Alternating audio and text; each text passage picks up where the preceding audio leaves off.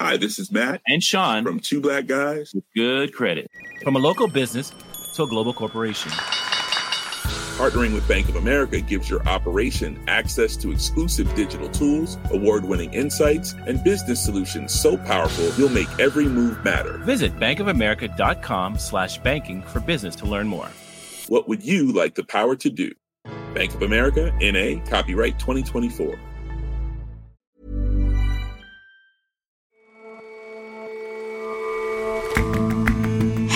And welcome to The Intelligence from The Economist.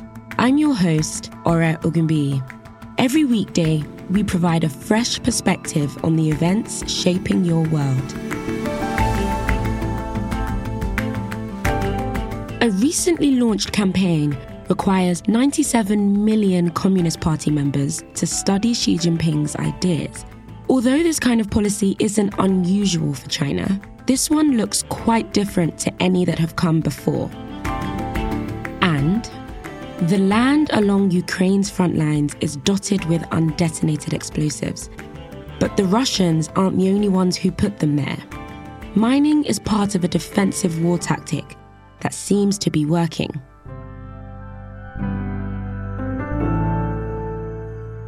First up, though,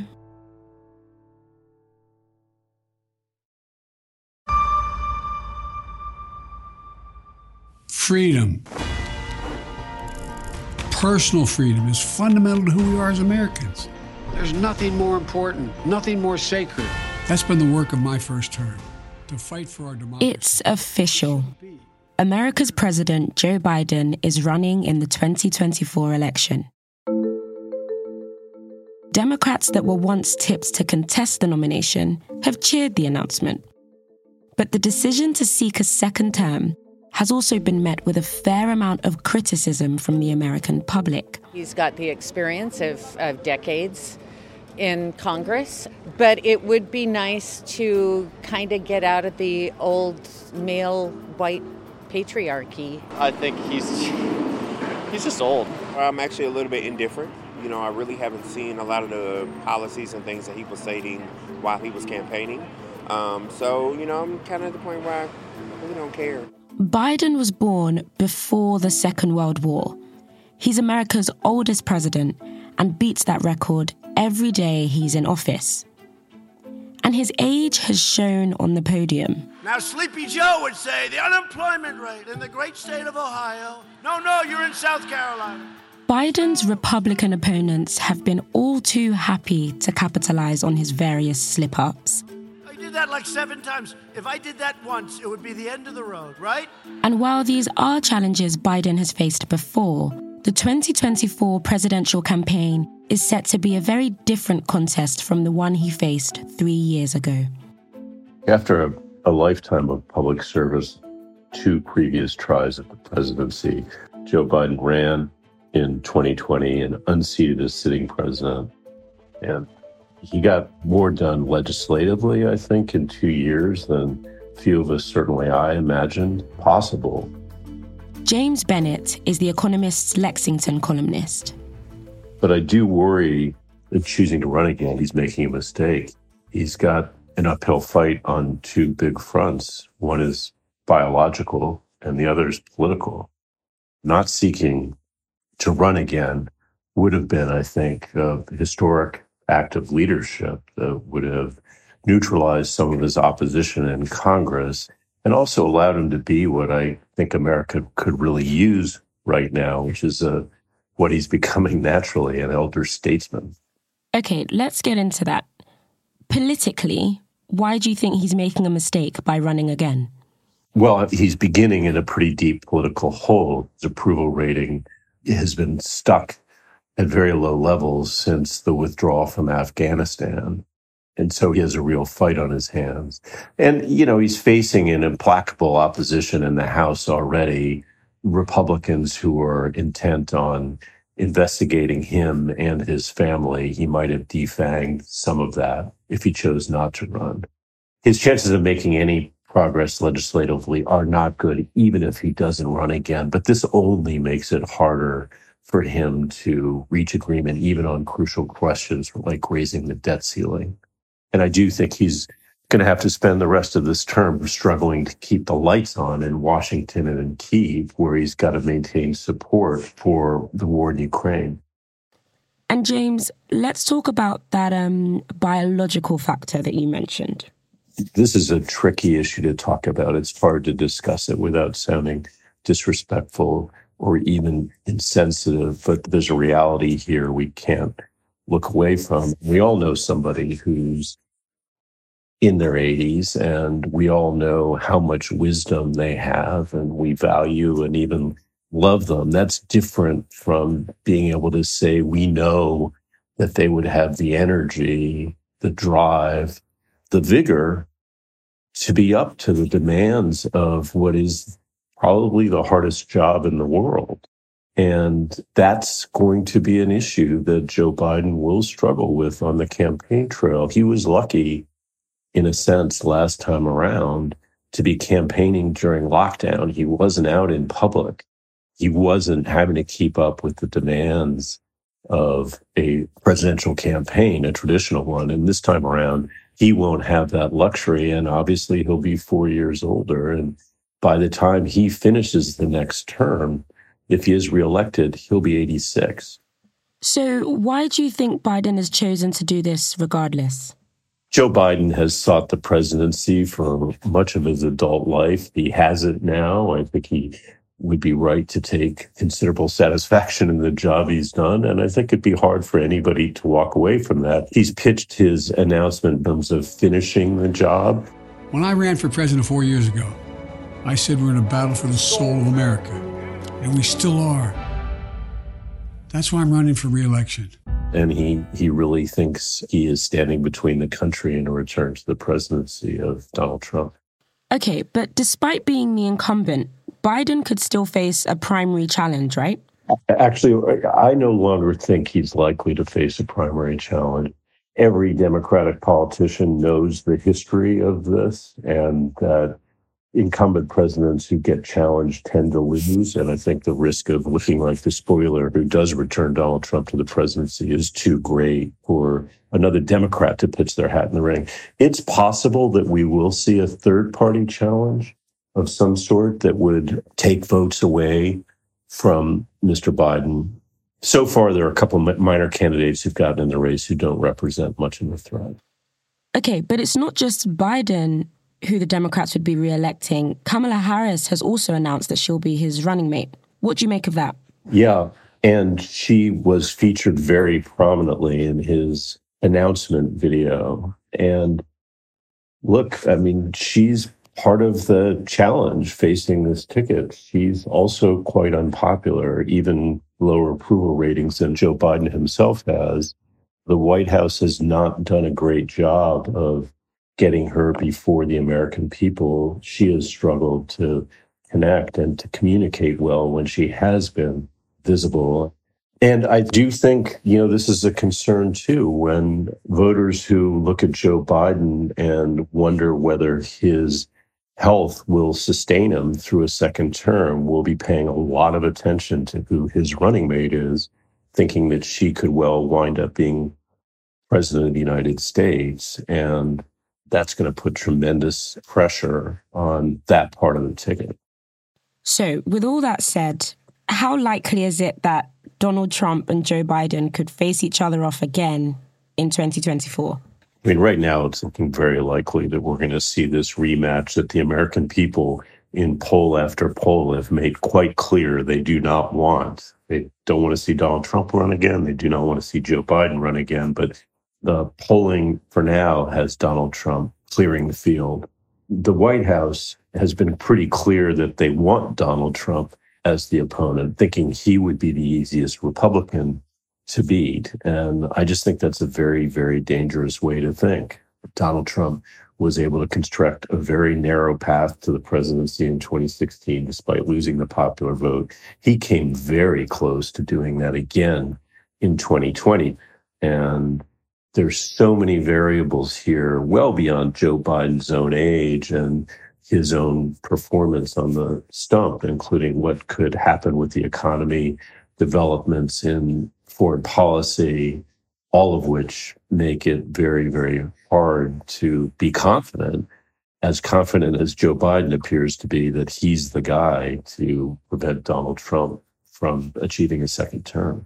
I think what is going to be frustrating to the voters about this is that Donald Trump is also an elderly candidate. And what we're presented with here is these two elderly men refighting what may well feel like kind of a grudge match rather than projecting the kind of optimistic, forward looking politics that I think Americans are kind of desperate for, particularly at a moment the future just feels so uncertain and the pace of change is so rapid. It just feels like a campaign that's going to be dragging all of us back into the past. James, thank you so much for coming on the show. Thanks for having me, Ori.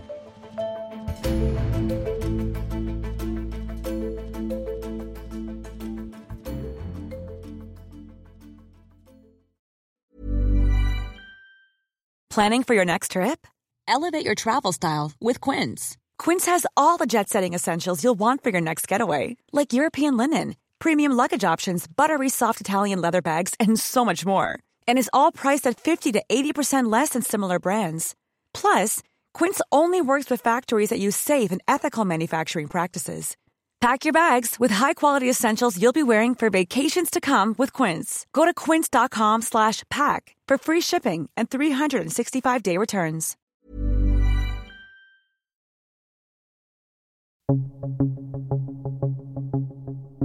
The Chinese Communist Party has not historically prized independence of thought among its party members.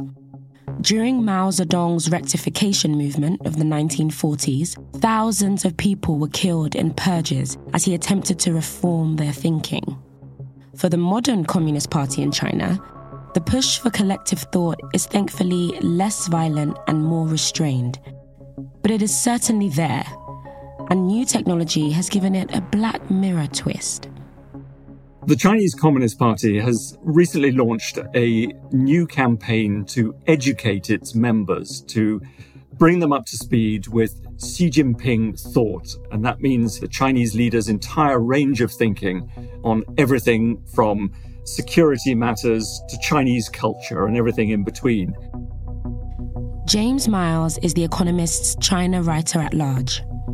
It involves endless meetings to study his speeches. It certainly will involve use of an app that was developed a few years ago by the party.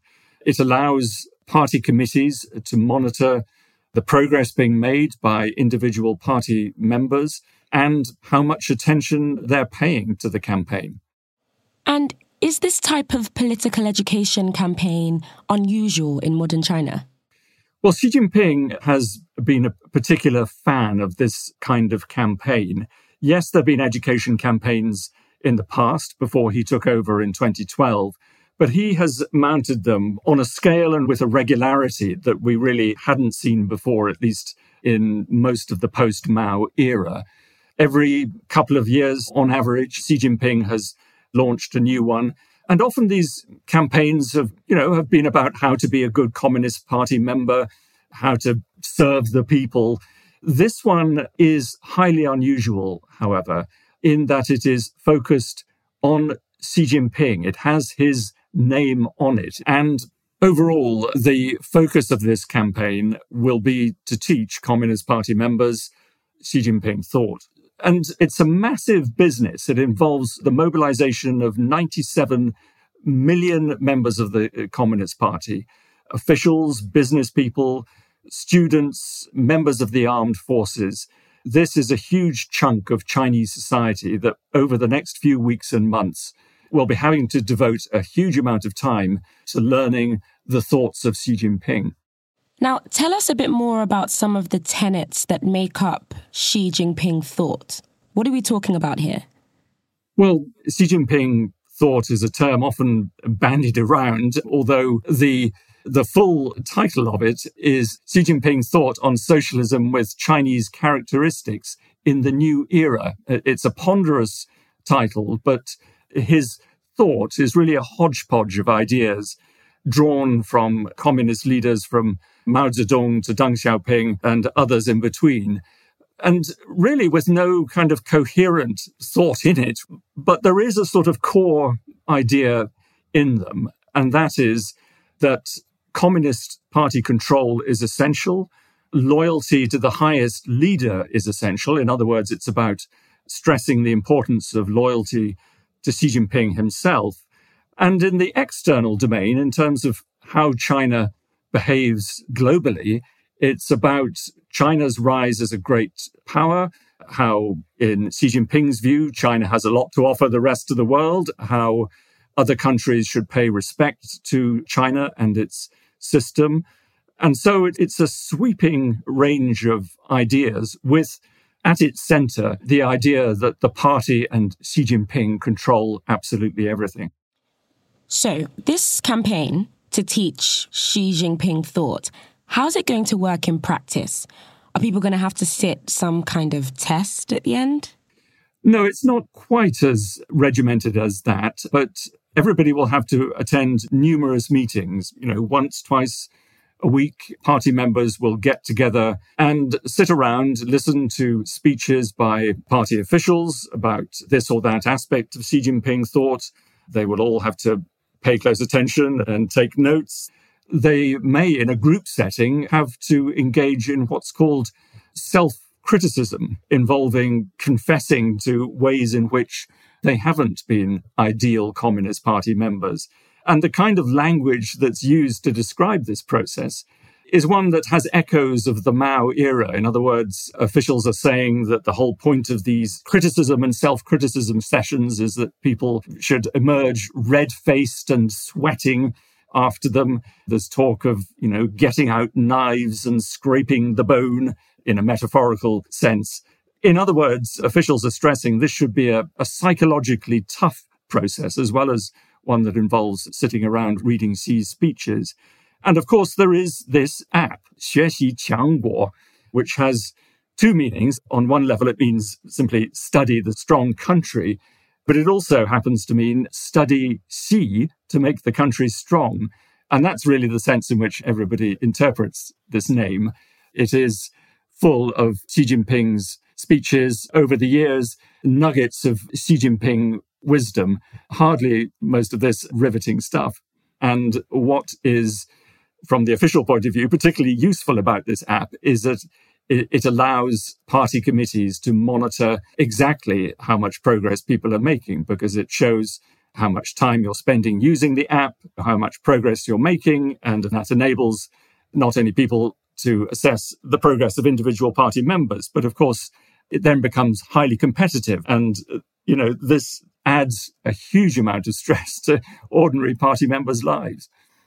And what does all this say about the future direction of China under Mr. Xi? So, questions were asked among some analysts as to whether Xi Jinping, coming out of the zero COVID policy, whether he might have suffered some damage to his prestige, whether there might be some questioning of his power. And I think what we can see in the way that this is unfolding, the scale with which it's being conducted, the blitz of publicity in the state media, emphasizing again and again the importance of party control, loyalty to Xi, that there is absolutely no indication, at least on the surface, that Xi Jinping is threatened. And this campaign is yet another sign that the system is functioning politically just as it was before the pandemic and that Xi Jinping remains just as determined to wield absolute control over the party uh, and the entire country. James, thank you so much for joining us. Thank you. To hear more about how Xi is trying to govern and where he looks to for inspiration, listen to this week's episode of our sister podcast, Drum Tower. It's available wherever you get your podcasts.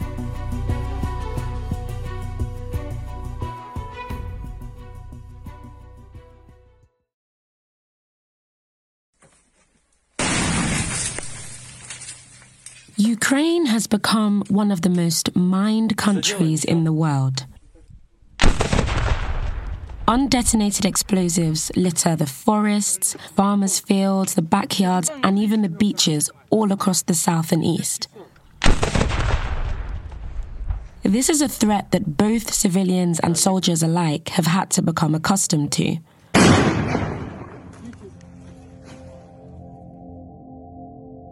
Many of them are learning crude methods of minesweeping, clearing unexploded devices by throwing items at the mines and by marking off safe pathways to walk.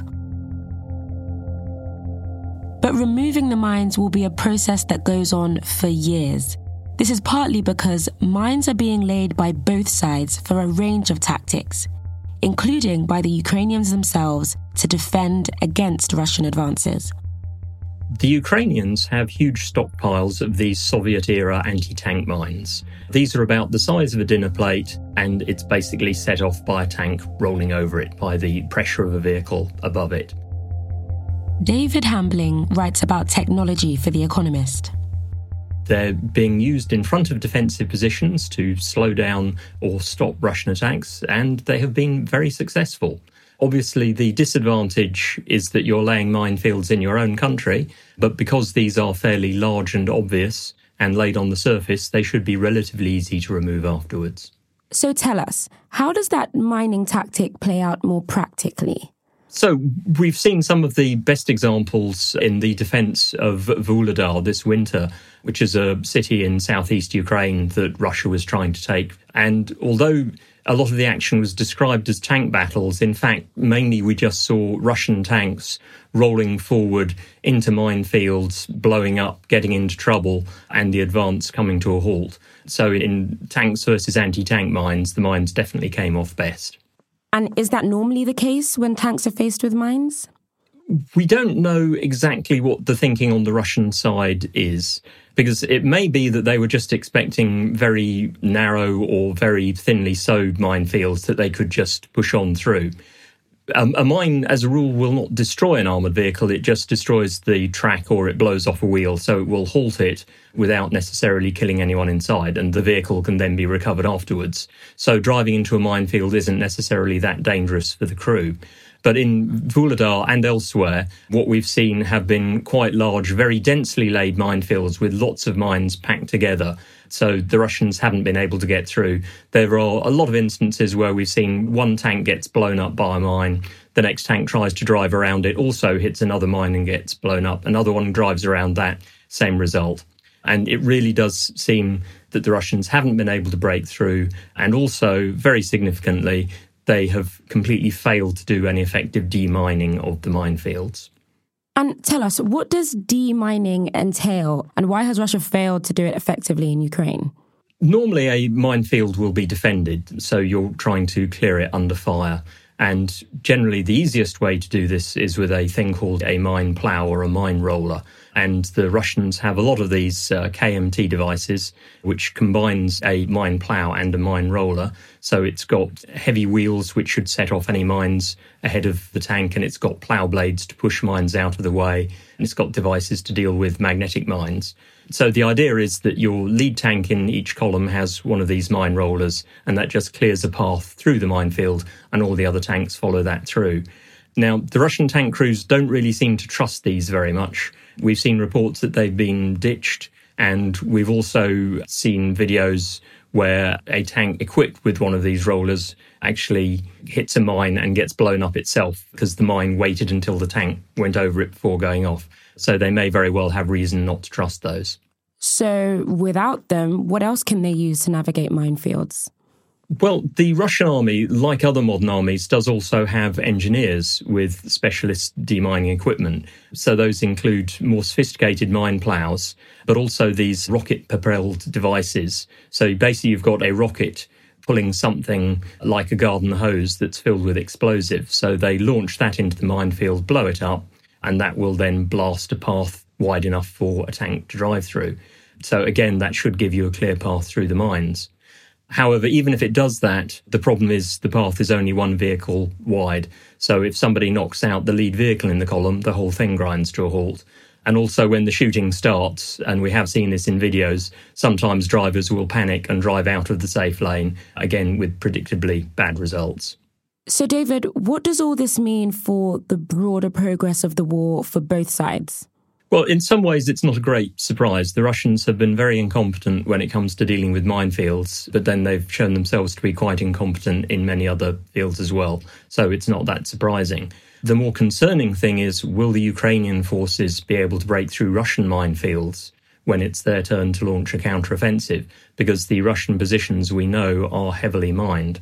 And they are using, for the most part, exactly the same type of mines that the Ukrainians are using themselves. We have reason to believe that the Ukrainians may be better trained, better equipped, and generally more competent at handling minefields, but that really is something that remains to be seen. David, thank you so much for joining us. Thank you.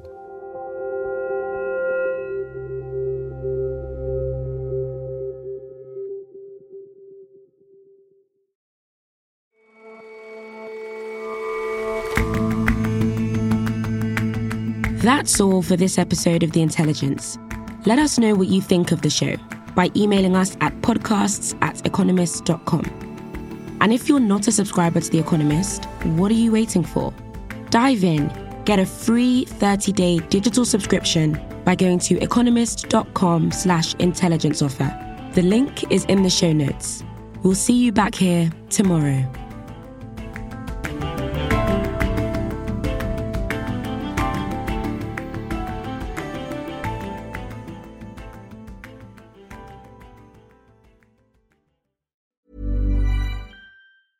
Even on a budget, quality is non-negotiable. That's why Quince is the place to score high-end essentials at 50 to 80% less than similar brands. Get your hands on buttery soft cashmere sweaters from just 60 bucks, Italian leather jackets, and so much more. And the best part about Quince, they exclusively partner with factories committed to safe, ethical, and responsible manufacturing. Elevate your style without the elevated price tag with Quince. Go to quince.com slash upgrade for free shipping and 365-day returns.